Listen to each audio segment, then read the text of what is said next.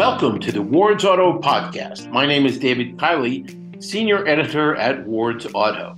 And this is episode three of this brand new podcast series that we debuted last week at Autotech 2023, which Ward's and parent company Informa held at the Suburban Collection in Novi, Michigan. There we explored various subjects like autonomous driving and connected car with some of the industry's top leaders and innovators. We have kicked off this podcast, the first one Wards has done in its 99 year history, with a series of six episodes dealing with the transition from an auto industry centered around internal combustion engines to one centered around electrification. You can find Ward's Auto podcast on all the major platforms like Apple, Pandora, Spotify, Stitcher, and more. And if you are listening to this episode, you can easily check out episodes one and two, where we talk to Christie Schweinsberg from Ward's Intelligence and Jordan Choby from Toyota, and in episode two, where we talked with Adam Ragazzino, battery analyst for Ward's Intelligence, and he in turn speaks to one of the most influential lithium analysts in the world. Check it out. This week, I talked to John McElroy, editor of Autoline and part of the Ward's family, about how he sees the transition to electrification going, pitfalls and all. Then we have a discussion with Dr. Martin Fisher, who is head of ZF North America and on the board of management at ZF AG. When we come back, I'll get into the trenches with John McElroy. The Ward's Autos podcast is brought to you by Ward's Intelligence. Ward's Intelligence provides trusted data, expert insight, and reliable forecasts into the automotive and auto tech industries. Renowned for their extensive current and historical data sets, pragmatic perspective, and industry embedded analysts, it's easy to see why over 90% of their subscribers renew each year. To learn more about their market leading automotive intelligence capabilities, head over to wardsintelligence.informa.com. John McElroy, thank you for joining us on uh, this maiden voyage of the uh, Ward's Auto podcast. David, thanks for having me. You have a long association with Ward, so it's uh, it's great to uh, it's great to have you on the on the podcast. No, it's true. I think I've been writing uh, a monthly column for Wards for whew, over 20 years now. so, the topic of this and the theme of this episode is the transition of the auto industry from a internal combustion engine model to the battery electric vehicle model. And you have been very outspoken, very direct in your writings over the last few years about with a certain amount of skepticism, I think, about the the targets and the goals and the speed with which you think this is going to happen. Can you kind of encapsulate uh, your position on that? Sure thing. Look, I'm all in when it comes to electric. It's the future. There's no turning back. In fact, you know, you and I both get to test drive a lot of cars every year. I mean, a lot of cars. I, I probably get into something like 70 different vehicles every year.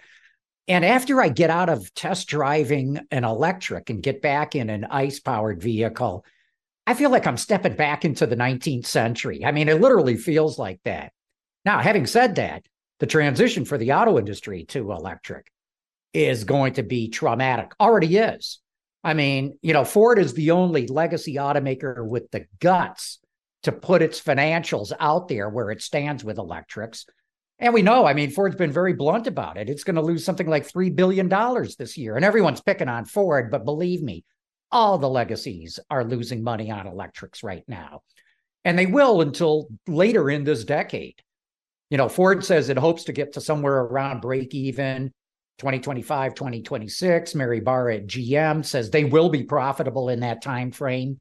Um, but most of these OEMs are going to struggle in, and they're going to lose billions of dollars until it catches on. And uh, you know, just looking at the U.S. market for the moment, we can talk global, of course, but in the US market, all the polls show it, EVs have become so politicized yeah. that you know there are people who are you know you can have my internal combustion engine when you peel my cold dead fingers off it. They want nothing to do with EVs. I personally believe that will change in time, but between now and when OEMs can be profitable, uh, those people are not coming on board. And you know they they know everything what's wrong about an ev and in some cases they've got legitimate concerns.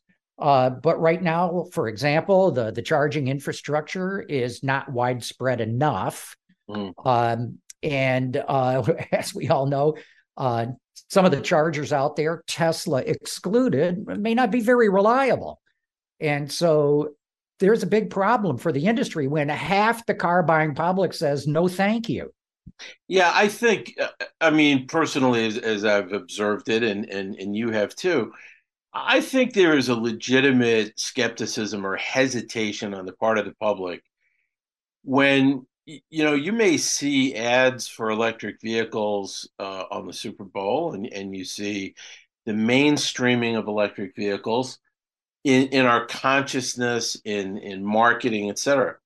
But a casual Google will also tell you that the vehicles that, that they're putting out are sort of ahead of the infrastructure, as you, as you, as you noted, and nobody wants to be stuck with a car that doesn't go, that you can't put gas into and, and get going.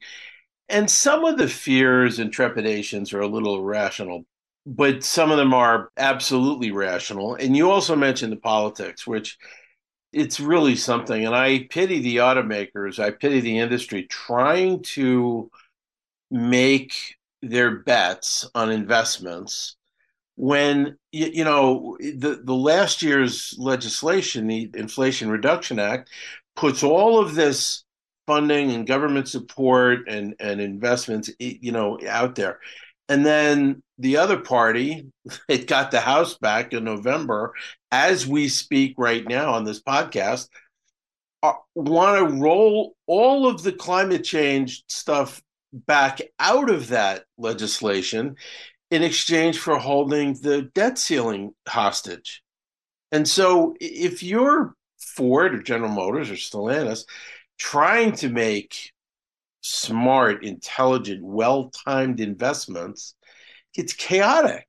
You don't know where it's going to go. It it is, David. But you know, I, I, separate all the you know the explosive headlines and you know the vitriol that's going on in the media and and try to you know disassemble that down to what's actually going to happen. So you're right. The Republicans want to walk that back, but it has no chance of getting approved in the Senate, and Biden would veto it anyway. So they're they're getting their talking points out to their base right now. Moreover, the automakers will go absolutely ape if the Republicans claw back any of these incentives for EVs, and so will dealers. And as you know, dealers vote heavily Republican. They're very conservative. They've made some of them have dropped out. They've said, no, thank you. I don't want to be in this EV business. But the vast majority of them have stayed in.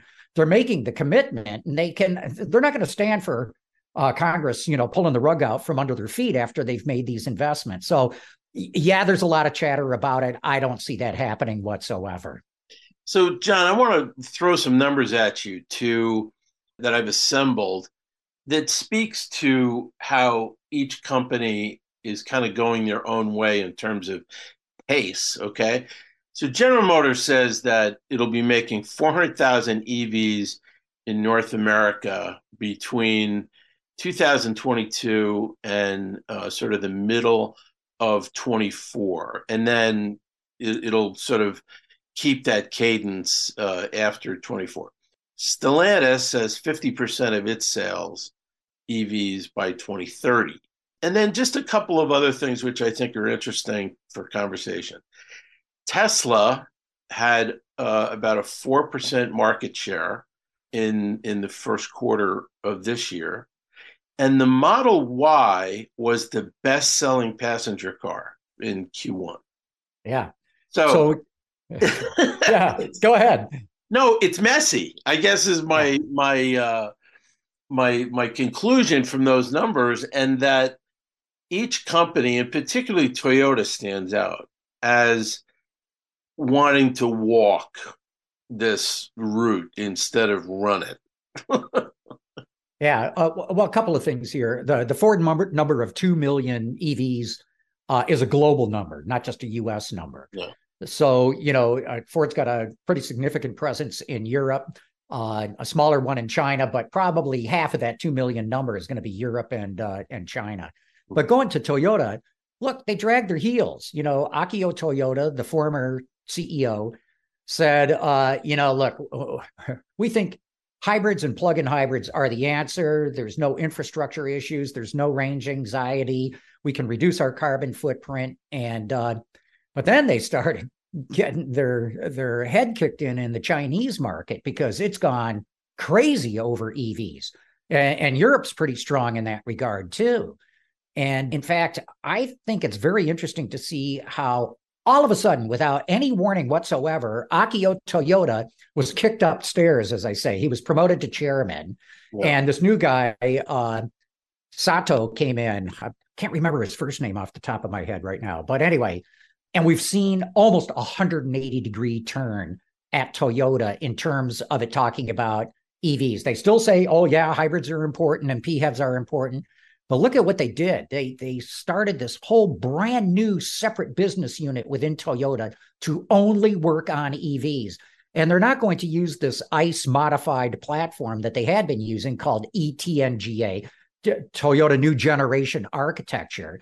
You know, it's just pull out the ICE engine, stuff it full of batteries, and call it a day. I'm being a little bit unfair there, but because actually the, electrics they have are quite good cars, but they're not purpose built EVs. So their their range isn't as good, their charging time isn't as good as as clean sheet designs. Well, now Toyota is going to do a clean sheet. In fact, the chatter out of Japan is they're scrapping the future products that they had on the ETNGA platform mm. and are going to go with this new one. So Toyota recognizes it's it's lost several years, uh, or let's put it this way: it has ceded the advantage to those OEMs who went clean sheet design with their EVs, and especially the startups. So I, I think they had to uh, delicately move Akio Toyoda out of the way to pull off this turnaround because it would have been very embarrassing for him to have to say all of a sudden, "Hey, uh, we got to get more serious about EVs." Yeah, you know, on the topic of plugins, uh, you know, we, you and I both have seen that plugins did not catch on. You no. know, they, really didn't. And even the people who bought plugins, the research shows that they really didn't keep them charged very much either. So it was kind of like, you know, I, I liken it to, you know, we all have Microsoft Office. We we we use about four percent of what they can actually do. But on on paper, I agree with the Toyota position that more hybrids, more plugins is it's a logical thing, and and particularly with hybrids, but something about the plugins um, not that some of the offerings were all that attractive you know like the ford c-max and you know those kind of uh, vehicles. But again i guess w- one of the things i wanted to discuss here is the messiness of this. And i was looking at a study and it kind of had a, a logical conclusion which is that the biggest concern among automakers in making the transition is what would you think? No profits. I think that's Un- their biggest concern. Well, uncertain demand. Yeah. Because, you know, California, as we know, they, you know, wield a lot of power in this. Uh, and and the automakers, because of the size of the economy and the size of the market, they they have to, you know, they have to do what CARB uh, event, you know, ultimately is going to tell them to do. But there's a lot of, you know, some of these things are targets, you know, that the administration is is is uh, putting out, and some and some things like in California, and the EPA and the recent proposed rule by the EPA, those are ma- those would be mandates. So targets and mandates, you know, are sort of in the same soup, and and the automakers have to make sense of it. Um, but I um I'm with you. The when you drive EVs, the driving experience belies what most of the naysayers say because the driving experience is great. the hassle, and you and I, I'm sure, both experiences. The hassle is in charging, and you have to have a home charger. You have to be able to start out every day, you know, with a 220, at least a 220 charger, you know, 275, 300 miles. But if your journeys, as mine often do, are going to take you a bunch of miles before you can fully recharge, it's a little bit of an adventure still um, in finding and operating fast charging. Yeah, yeah, it is. But you know, here's what, what I ask people when they say, you know, could I ever use an EV? And the questioning goes like this Do you drive more than 200 miles a day? And the vast majority say, Of course not. And I say, Do you have 220 volt outlet in your garage? And most of them say, I don't know. And I said, Well, you know, at my house, our washer, I, I don't have an electric charger in my garage either. Got one at work, but not here. And so I say, well, look, my washer and dryer are right next to the garage. It'd be so easy to run 220 right into the garage for that. And so if you drive less than 200 miles a day, even in the dead of winter, mm-hmm. and you can plug in at home at night, you're going to love an electric car. It's yeah. going to be brilliant. And that's going to actually satisfy the needs I'll make up a number of 70% of car buyers. Mm-hmm. Now, true, if you drive long distances all the time, if you have to res- uh, rely on public charging, if you do any amount of towing, no, I would say EVs are not for you yet. They'll get there, but they're not there right now. But if you drive less than 200 miles a day and you can put a 220 volt charger in your garage, you're going to want an EV over an ICE vehicle every day of the week. Yeah. And he, here's the other thing, which, and we're not really there yet because of the cost of fact. This is an SUV country. Okay. So, and I, you and I both know a lot of people who, you know, will not only give up their, their ICE vehicle out of their cold dead hands, but SUVs, whether it's an Explorer or a Tahoe or, or something like that. And the, the electric versions of those vehicles are, not really here in a large number, nor are they going to be cheap. There's going to be a premium to pay for those to, to get any kind of decent range. Um, the, the the other thing that's the big uh, concern among automakers too is battery production and availability. There is an issue right now with uh, it, will there be enough availability with cells? But the Inflation Reduction Act, the IRA, has kicked off, use your own term to describe it. I call it either the California gold rush or the Oklahoma land rush. There is so much investment pouring into the United States right now with anything electric, but especially in terms of refining the materials that go into the batteries, the mining of those materials, and the, the, the battery assembly itself. I mean, what the, the experts tell me is that by 2026, 2027, 2028 for sure, the United States will be able to produce 80% of all the batteries that it needs without relying on China. And they're also predicting that in the early 2030s, there's going to be a global glut of batteries because of so much investment pouring in. So right now we're at the very beginning of this, this, this California gold rush, Oklahoma land rush. But in a few years' time, it's going to become very obvious that we're going to have more than enough batteries. Yeah, it's it's a good business to be in if you're in if you're in those businesses right now, especially after the IRA. So I have a, a concluding question for you, John.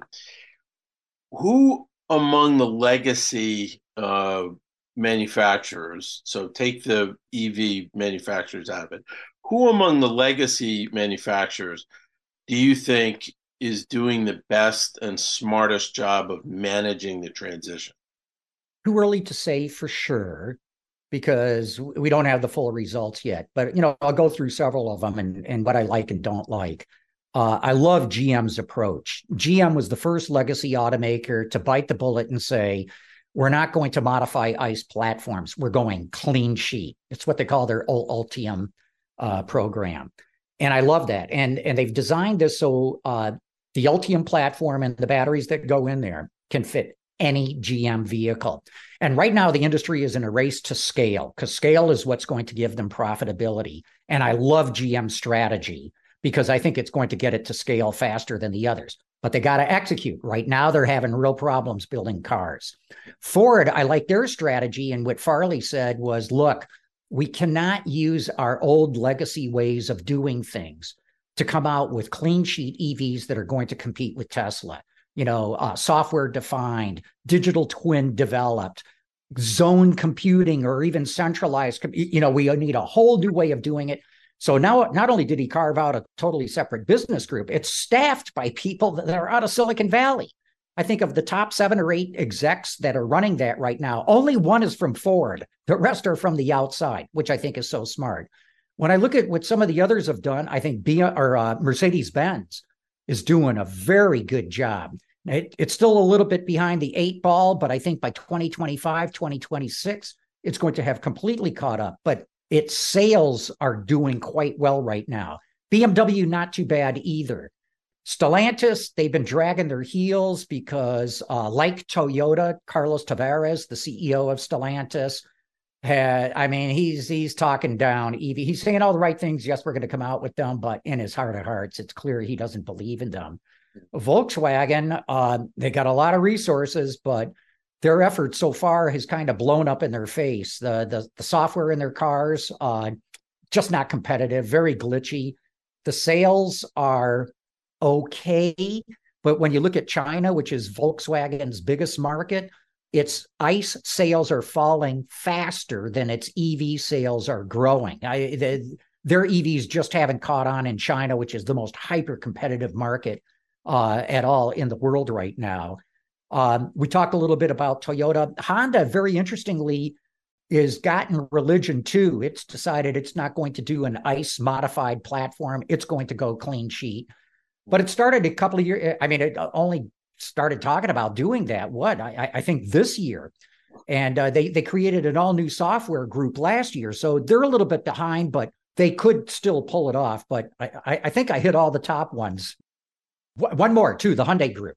So oh, Hyundai Group is off to the races. Hyundai, Kia, Genesis, they're doing terrific electric cars. Well, I'll tell you, I, I think the Hyundai Group is doing everything amazingly right now. I mean, they're, I think every employee in that group must have the word overachieve like uh, tattooed on their you know somewhere on their on their bodies because they just keep overachieving everyone's expectations John, thank you very much for your time and your sage observations as always. And uh, John, tell our listeners, because we'll cross promote, uh, when they can catch your podcasts. Sure thing. Uh, you know, we go live every Thursday afternoon at 3 p.m. Eastern Time, Eastern in the US for those listening outside. And you can find that on our YouTube channel. Just look for Autoline, the Autoline Network or you can check out our website at www.autoline.tv and everything's there. Great. Thanks again, John, as always. Thanks, David. Great talking with you. Thank you, John. Always great stuff and great insights from you. And now, when we come back from this commercial message, I'll be talking to Martin Fisher, head of ZF North America. The Ward's Auto Podcast is brought to you in part by Ward's Events. Ward's Auto is proud to bring you a series of Autotech events throughout the year and throughout the world. Autotech Detroit 2023 was held in Novi, Michigan this June, where more than 2,500 industry peers and innovators came together to share content and insights about electrification, connected car, autonomous driving, and more and it's where Ward's Auto and parent company Informa presented the 10 Best Interiors and UX Awards, as well as the Informa Tech Awards. Check out the agenda for Autotech Europe this November to be held in Germany, and Autotech Electrification to be held in Michigan this October. At Wards, we're all about the future and guiding our readers and listeners to what's next. Go to wardsauto.informa.com. Well, thank you for uh, joining us, Martin Fisher.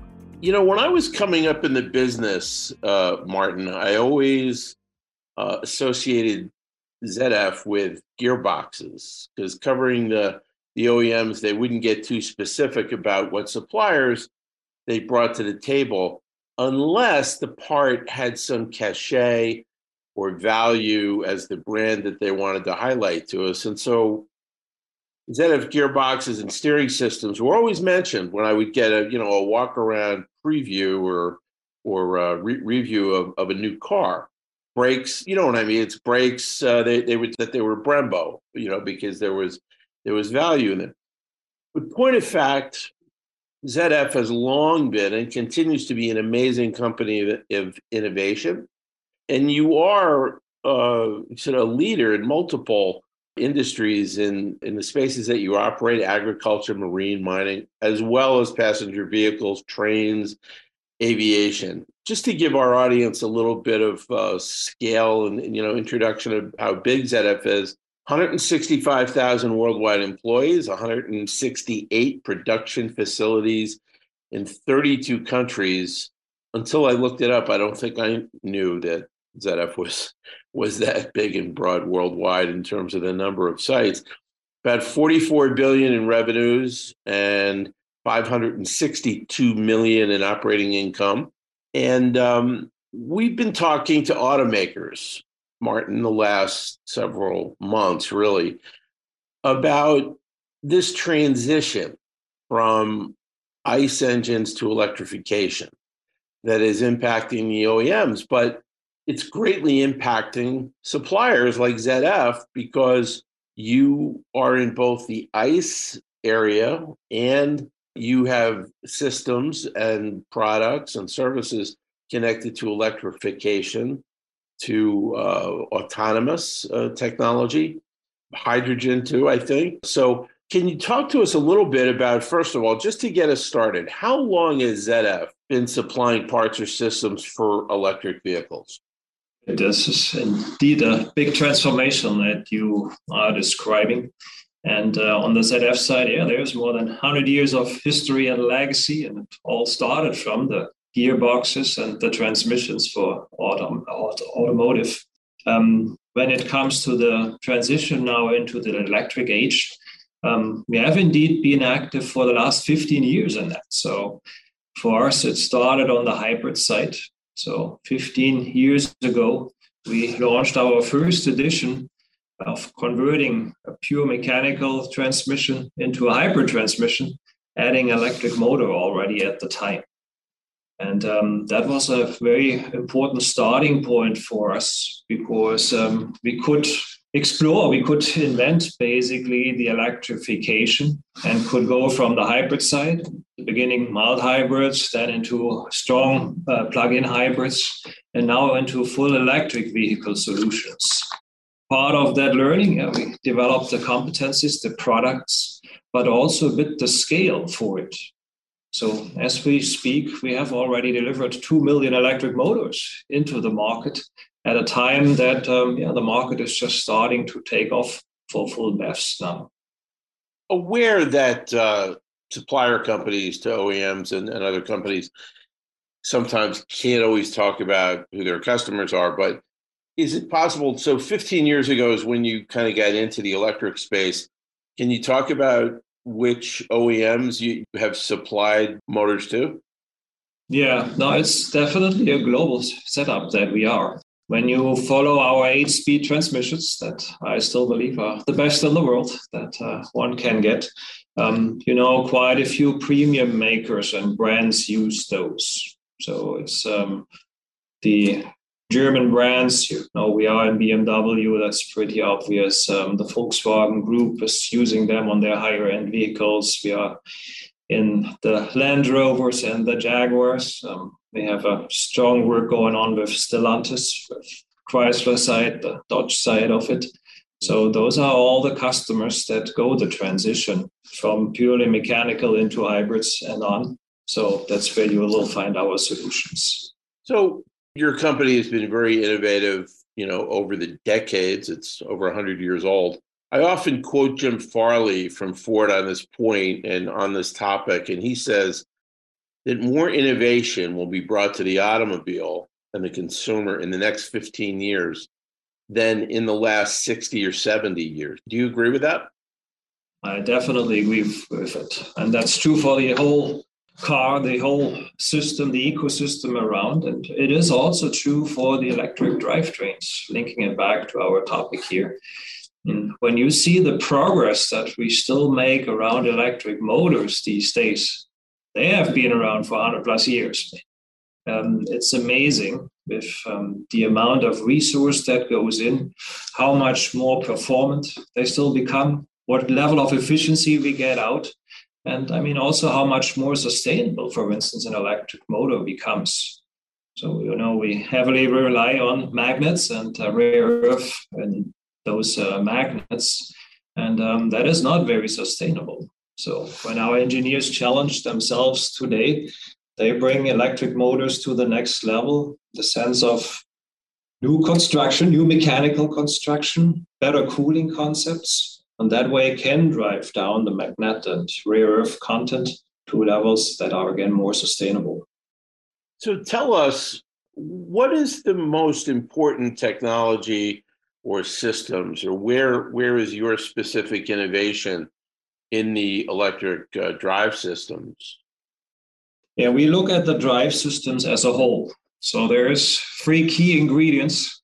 Um, there's certainly the electric motor, and then we have the power electronics, the inverter, controlling the energy flow between battery and the electric motor. And then there's still the good old gearing. So we still need a reduction gear to translate the high revs of an e motor down to the wheels. So those are the three key ingredients. And um, we play all three components. But then also we can offer them in complete um, e axles or drivetrain solutions. So when you look here into the market in North America, um, we still love our trucks and we are electrifying the trucks um, with their beam axles.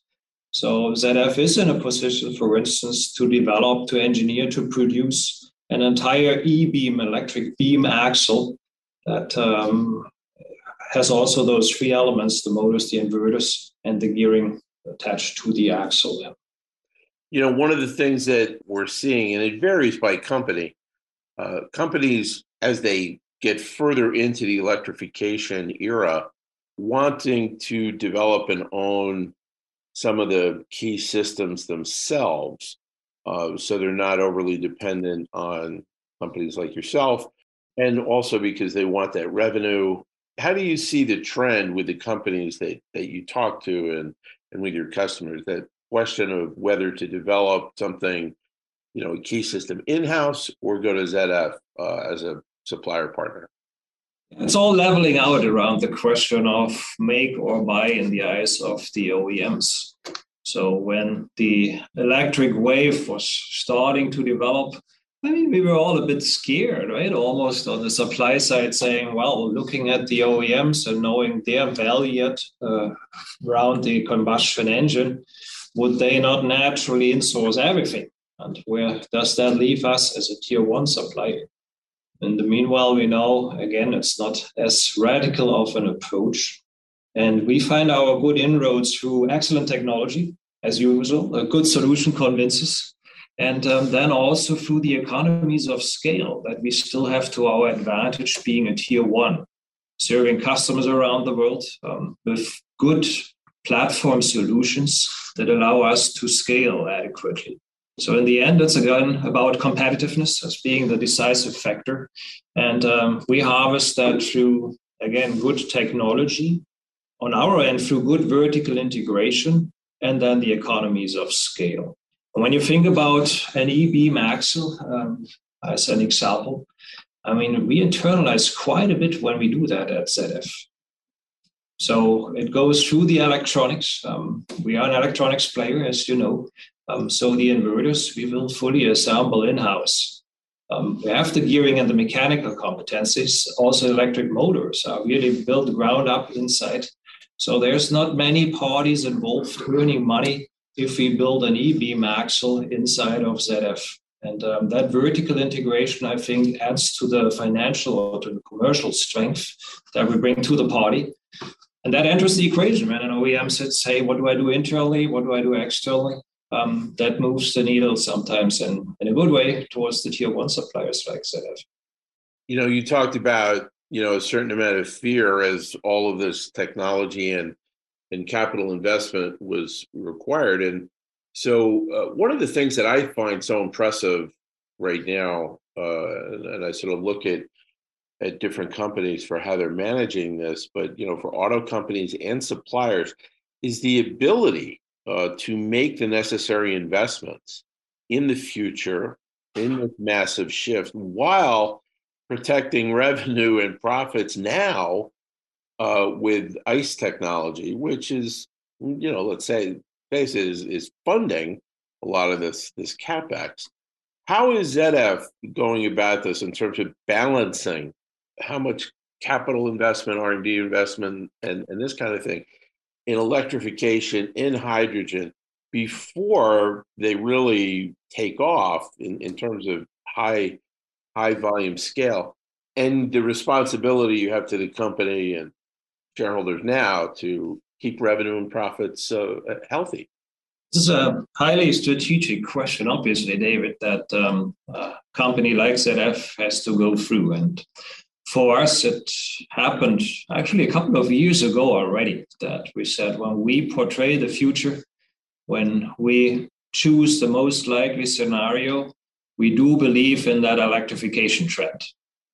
And once we had that clear from the top of the house, um, we could make good decisions. And one of the decisions early on was then let's invest our engineering resources and then also capex predominantly into that new field of electrification. We made conscious decisions to say we are not going to develop a new generation of our eight speed transmission. We now consciously do the last one, and everything else is going to move forward into the electrification space. So that was key. And of course, now we are at a point that our engineers are focusing on these new products. And um, there's no second thought to it. So the, the train is moving, we are moving. Nevertheless, at which speed, that is not so clear to the markets, right? We are discussing numbers of 50% electric vehicles in the market here in North America in 2030. Are the consumers going to go along? Who knows, right? We, we will see that. So here comes now another good strategic decision. How do we invest our capex? And that was the core of your question, too. And um, for us, we have to be um, cautious on both ends. We cannot invest too much into the old technology. Let's say the transition to E goes faster than anticipated. Don't want to sit on idle capacity too much. And on the other hand, we want to invest in the right speed also into the electric products. So for us, that means really in the plants, we have come to highly modular approaches with our manufacturing lines where we can add modules over time to carefully ramp up, for instance, on the E side.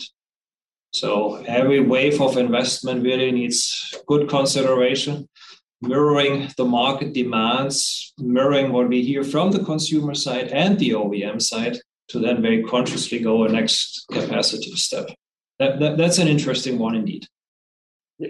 It's almost as if you're reading off my notes page because uh, uh, my next question was going to be exactly that about about what you thought of the 50% of new sales in the US by 2030 as far as the pace goes because I've seen survey uh, I saw a survey recently that said among auto companies that the number one concern that they have uh, about moving into the era of electrification is consumer acceptance and adoption. That's their number one concern because that affects the pace of sales volume uh, over the next decade. And if you're a forward planner, like most good companies are, you, you have to sort of have a good idea of how much demand there's going to be. So at the beginning of our discussion, I gave the audience a little snapshot of uh, ZF worldwide. So you've got you know a lot of production centers around the world, and a lot of those presumably are dedicated to uh, the ICE business. Are you converting some of those plants to the more electrification centric production of parts and systems? Or are you building new plants uh, because the old ones are not so easily converted? How is that working? Yeah, big picture, we keep it under the same roof. So we made a decision in ZF that we even merged units. So when electrification started for us, it was an own business division, and we had the traditional powertrain transmission division at the side of it. And uh, now, about two years ago, we decided to merge both to keep it under one roof. The key driver for that decision was to say we, we got to master that uncertainty and speed of transformation. And we will have to move facilities and, more importantly, employees from the right side to the left side and uh, make sure we we find sufficient employment and uh, sufficient ways of retraining, of reskilling these people, because it's a rather big endeavor to say we have 10,000 of people today on the ice site. We obsolete all them, and then we say we build new greenfield, both facility wise and employee wise. So we think it's very responsible and in the end also very efficient and effective to transfer our employees from the ice age into the EV age. So that's why you will find facilities that convert where we run the good classical transmission lines and bring up electric products down. We even go a step further because um, we need to make sure we also do justice to our employees. Um, in Germany, transmission factory in a city called Saarbrücken, and um, that's employing about 9,000 people. And as part of the conversion, and where we say, where is the future? We even found a more courageous step to say, what are the employees going to do in the future? So you might have read that we teamed up with Wolfspeed, and Wolfspeed is now going to build a new semiconductor fab for silicon carbide chips in Saarbrücken. So not only is ZF co-investing into that semiconductor factory now, but we are also going to transfer transmission employees into a semiconductor fab. So that gives Wolfspeed operating the factory a head start in terms of employment. Um, it's very skilled labor that we have of course, they got to learn semiconductor fab, right, versus transmission factory. Um, but we are committed to go that. And so to see how we transition really from the past into the future, considering both technology, but also the employment with it. Well, you know, it's very, again, it's like you're reading my page, but I know you're not because I didn't send this page to you. My, uh, and I, again, I often quote Jim Farley because I uh, pay attention to uh, you know what he's what he's saying, and also before I took this job, I actually worked in the Ford ecosystem, and so anyhow, he was in a capital markets presentation recently, and he put a big emphasis in terms of what he's concerned about with Ford. He referred to it as the global talent war for real high skilled and, and talented people in the software space. And so you know how important software is to the future of, uh, of vehicles, the, the, uh, with, with electrification, et cetera. And one of the things with OEMs is that they've historically had a difficult time attracting really strong talent in this space because, uh, quite naturally, people coming out of the best schools in this area had Silicon Valley to kind of go to and aspire to. And I, I looked at a recent list of top 20 companies among software engineers about you know where they wanted to go, the companies they admire, et cetera. And there was no mobility companies, not even Tesla, on the top 20. So how is ZF, you know, tier one supplier to the transportation and mobility industries, how are you competing uh, to get the talent that you need in this in this area? We start from a good base, and that is encouraging. So when you look at the ZF way, the story over the last, let's say, 10 years, strengthening the product portfolio and the competencies and the engineers in electronics and software was a key strategic rationale. So the two big acquisitions that we had with TRW first and then WABCO um, three years ago, that brought really significant competencies into the group. So great, great starting point. Go through M and A, so there is a, a, good, a good substance. And um, from here, It has a lot to do with internal development of resources and keeping them attracted and uh, keep them moving into the newest products.